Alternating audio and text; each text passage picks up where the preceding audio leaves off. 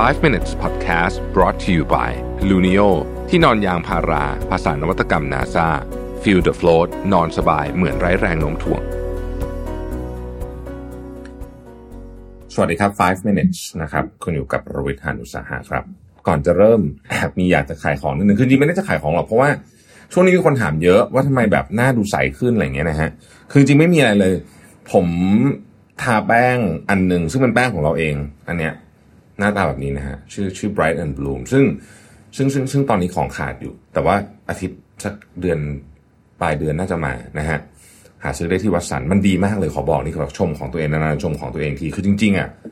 เราตั้งใจทำของทุกอันนะฮะให้ดีที่สุดอยู่แล้ว แต่ว่า product อันนี้ผมชอบเพราะว่ามันเหมาะกับคนที่ทาแป้ง อยากทาแป้งแต่เคอะเขินที่จะทาแป้งมีสีหรือว่ามีอะไรอย่างเงี้ย บรรดาแบบผู้ชายหลายคนที่อยากทาแป้งอย่างนี้แล้วกันนะฮะแต่จริงๆผู้หญิงผู้หญิงเขาก็ใช้แหละนะครับ จริงๆ มันคือ skincare powder ทาตอนนอนได้ คนญี่ปุ่นชอบใช้มาก product ตัวนี้เราเรา develop มาให้ญี่ปุ่นที่ตลาดญี่ปุ่นนะฮะแล้วก็เอามาลองขายที่เมืองไทย ขายเล่นๆ ก็ไม่ได้กล่าวว่าจะขายดีปรากฏว่าขายดีมากนะฮะตอนนี้นี่คือแบบของยังขาดอยู่ แต่ว่าเมื่อไหร่มาแล้วเนี่ย แนะนำเลยว่าโดยเฉพาะผู้ชายนะฮะที่ไม่อยากหน้ามันระหว่างวันหรือแบบอยากหน้า bright ไปเดทไปอะไรเงี้ยนะ work มากสุดยอดรับประกันรับประกันความเจ๋งนะฮะแล้วก็ puff นี่คือแบบ ผมตั้งใจหามากเลย puff อันเนี้ยนะฮะดีมากจริง คืออยากให้ได้ลองใช้อะอะอะหมดช่วงขายของแล้วนะฮะโอเค um, five minutes วันนี้เนี่ยนะฮะผมเอาบทความมาจาก Karen Nimmo นะครับซึ่งเขาไป publish บทความเนี้ยที่ on the couch นะครับชื่อ the only regret that will haunt you the, your whole life นะฮะ เขาเริ่มเรื่องอย่างนี้นะเขาพูดถึงเพื่อนคนหนึ่งนะครับ เพื่อนคนนี้เนี่ยก็รู้จักกันมาตั้งแต่เด็กๆละตั้งแต่สมัยเรียนมหาวิทยาลัยนะฮะแล้วก็แล้วก็เพื่อนคนนี้ก็ทำงานอยู่ในแวดวง ไม่ไม่ใช่บริษัทเดิมนะ ใช้คำว่าแวดวง แวดวงเนี้ยนะฮะแวดวงหนึ่งแล้วกันไม่พูดว่าไม่ไม่พูดว่าเป็นแวดวงอะไรแล้วกันนะฮะแวดวงหนึ่งนะฮะเป็นวงการหนึ่งเนี่ยก็ทำก็เปลี่ยนย้ายบริษัทมาอะไรมา แต่ว่าลักษณะงานมันก็มีความคล้ายเดิม นะฮะแล้วเขาก็รู้สึกแบบพลังงานแบบหมดชีวิตเบื่อเบื่อไอ้คนวงการนี้ เบื่อวิธีการปฏิบัติของวงการนี้ เบื่อ norm practice ของคนในแวดวงการนี้เบื่องานอะไรอย่างเงี้ยแต่ว่าบังเอิญรายได้มันสูงมากนะฮะเขาก็เลยเสียดายเสียดายนะฮะก็เลยไม่ได้ไม่ได้ออกสักทีนะครับเขาก็บอกว่าอะเดี๋ยวจะทำอีกปีหนึ่งนะฮะ คือผู้เขียนเขาบอกว่าไอ้คนนี้เขาบอกว่าเดี๋ยวทำอีกปีหนึ่งปีหนึ่งก็ผ่านไปนะฮะแล้วก็อะเดี๋ยวเอาอีกปีหนึ่งปีสุดท้ายแล้วจริงๆแล้วอีกปีหนึ่งก็ผ่านไป เอาอีกเดือนหนึ่งนะครับ จนในที่สุดในที่สุดนะฮะหลังจากความพยายามทั้งหมดประมาณ 7-8 ปี หลังจากที่จะจะลาออกเนี่ยนะครับ ในที่สุดก็ได้ลาออกจริง ๆ นะครับเขาก็ดีใจมากเลยเขาบอกโหชีวิตเขานี่ แฮปปี้เต็มไปด้วย energy ได้ทำอะไรเต็มไปหมดเลย แบบมีความสุขมากเขาบอกว่า เขามีความสุขที่สุดในชีวิตเลยอะตั้งแต่เขาเกิดมาจนกระทั่งอายุ 50 ซึ่งคือตอนที่เขาลาออกเนี่ยนะฮะปรากฏว่าพออายุยังไม่ถึง 51 ดีนะครับสุขภาพร่างกายแข็งแรงดี ประสบอุบัติเหตุเสียชีวิต ได้ใช้ชีวิตจริง ๆ ที่เขาบอกว่าเฮ้ยมันเป็นชีวิตที่เขาอยากใช้เนี่ยไม่ถึงปีนะฮะผู้เขียนเขาเลยบอกว่าเรื่องเพื่อนเขาคนนี้ มันก็เลยทำให้เขามานั่งคิดดูจริง ๆ ว่าเราเนี่ยนะ เราเนี่ยจะทำยังไง ให้ไม่เจอเรื่องแบบนี้ในชีวิตของเรา เขาบอกว่าอย่างนี้ เริ่มต้นเนี่ยหลายคนเนี่ย ถ้ามองย้อนกลับไปเนี่ยนะฮะเราก็จะมีความเเวลาสมมุติว่าเราเราแก่ๆแล้วเนี่ยเราโอเค เราก็จะมีความเสียใจแหละโอเค เราจะตัดสินใจเลือกคบคนผิดทำงานผิดอะไรผิดก็ว่ากันไป หรือเราอาจจะตัดสินใจเรื่องการเงินไม่ดีนะฮะเเสียเงินเสียทองกับเรื่องที่ไม่ควรจะเสีย หรือเราอาจจะ treat บางคนแย่ เสียดายพูดจากับคนนั้นไม่ดี ปฏิบัติตัวคนนี้ไม่ดีนะฮะแล้วมันก็จะมีของที่เราไม่ค่อยเสียดาย เช่น การได้เดินทางรอบโลกอะไรแบบนี้เนี่ยนะฮะ การได้ไปเรียนมหาลัยหรือไม่เรียนมหาวิทยาลัยนะฮะ การได้เริ่มต้นธุรกิจนะครับ แล้วก็มีอีกหลายอย่างที่เราจะไม่ได้ทำแต่ว่าเราอยากทำแล้วเรารู้ว่าถ้าเราทำแล้วเราก็จะมีความสุข เขียนนิยายนะครับ ดูแลร่างกายของเราให้สมบูรณ์แข็งแรงที่สุด หรือขอคนที่เราชอบตกหลุมรักเนี่ยไปออกเดทอะไรแบบนี้เป็นต้นนะฮะเขาบอกว่าทั้งหมดทั้งมวลนี้มันก็คือชีวิตของคนปกติ แต่ว่าคนส่วนใหญ่เนี่ยลึกๆแล้วเนี่ยไม่ได้ค้นหาสิ่งที่เป็น true to that person จริงๆ พูดง่ายๆก็คือเขาใช้ชีวิตอยู่บนความคาดหวัง หรือกรอบของคนอื่น และก็ฮุก ไปอยู่กับสเตตัสโคนั้น แล้วก็ให้เรื่องเนี้ย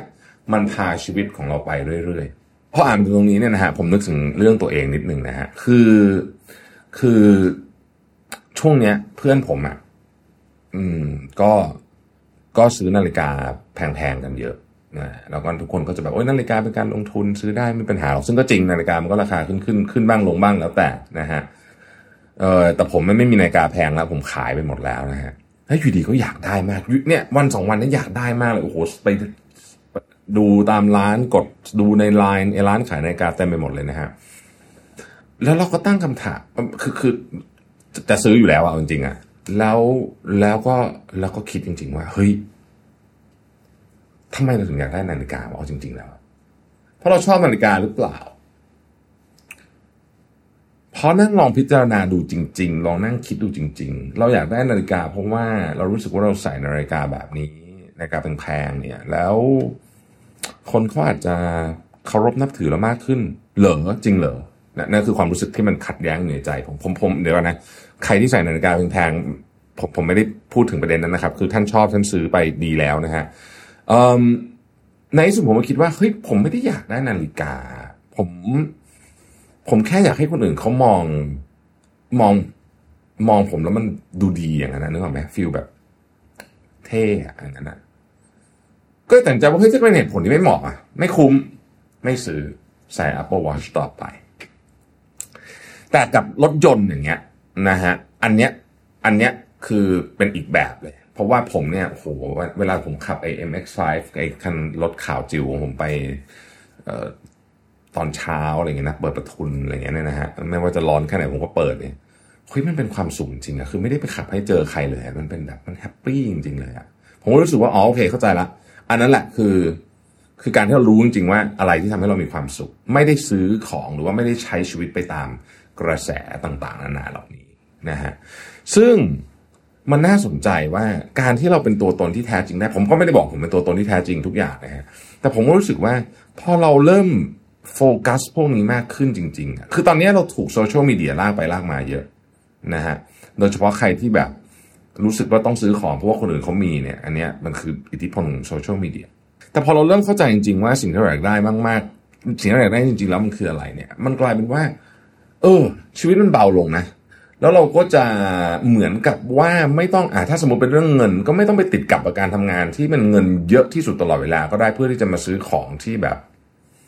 ที่เราไม่รู้อยากได้เปล่าอะไรอย่างเงี้ยมันก็จะทำให้เรามีทางเลือกในชีวิตมากขึ้นกลับกลายเป็นว่า ถ้าเรารู้จักตัวเองมากขึ้น เราจะมีทางเลือกในชีวิตมากขึ้นนะนะฮะดังนั้นบทความนี้เขาก็เลยสรุปแบบนี้บอกว่า เออ จริง ๆอะทุกคนมันจะมีสิ่งที่เรียกว่าไอศครีม at midnight แปลว่ามันเป็นสิ่งที่คุณคุณแบบดึกๆบางทีคุณอยากทำแต่คุณรู้สึกนี่ มันจะได้ว่ามันผิด norm สังคมอะไรอย่างเงี้ยคือในกรณีไอศครีม at midnight นี่ไม่ได้ไม่ได้หมายถึงว่าให้ไปกินไอศครีมจริงๆนะแต่ว่า มันรู้สึกว่าเราออกจาก norm สังคมได้หรือเราออกจากความคาดหวังแบบปกติของคนทั่วไปได้จริง ๆเลยนะฮะไอตัวอย่างนาฬิกาที่ผมยกไปเมื่อกี้ตัวอย่างที่ไม่ดีขออภัยเพราะมันนึกถึง context ของเรื่องนะแต่ว่าผมเชื่อว่าทุกท่านคงเข้าใจผมหมายถึงอะไรจริงๆเราเรามีของบางอย่างที่เราอยากตาม แล้วมันเป็นเหมือนการออกไปกินไอติมตอนเที่ยงคืนหรือเปล่า เพราะว่าถ้าเกิดมี คุณต้องไปกินนะ เพราะคุณไม่รู้หรอกว่าคุณจะมีอีกกี่คืน ที่คุณจะสามารถออกไปกินไอติมตอนเที่ยงคืนได้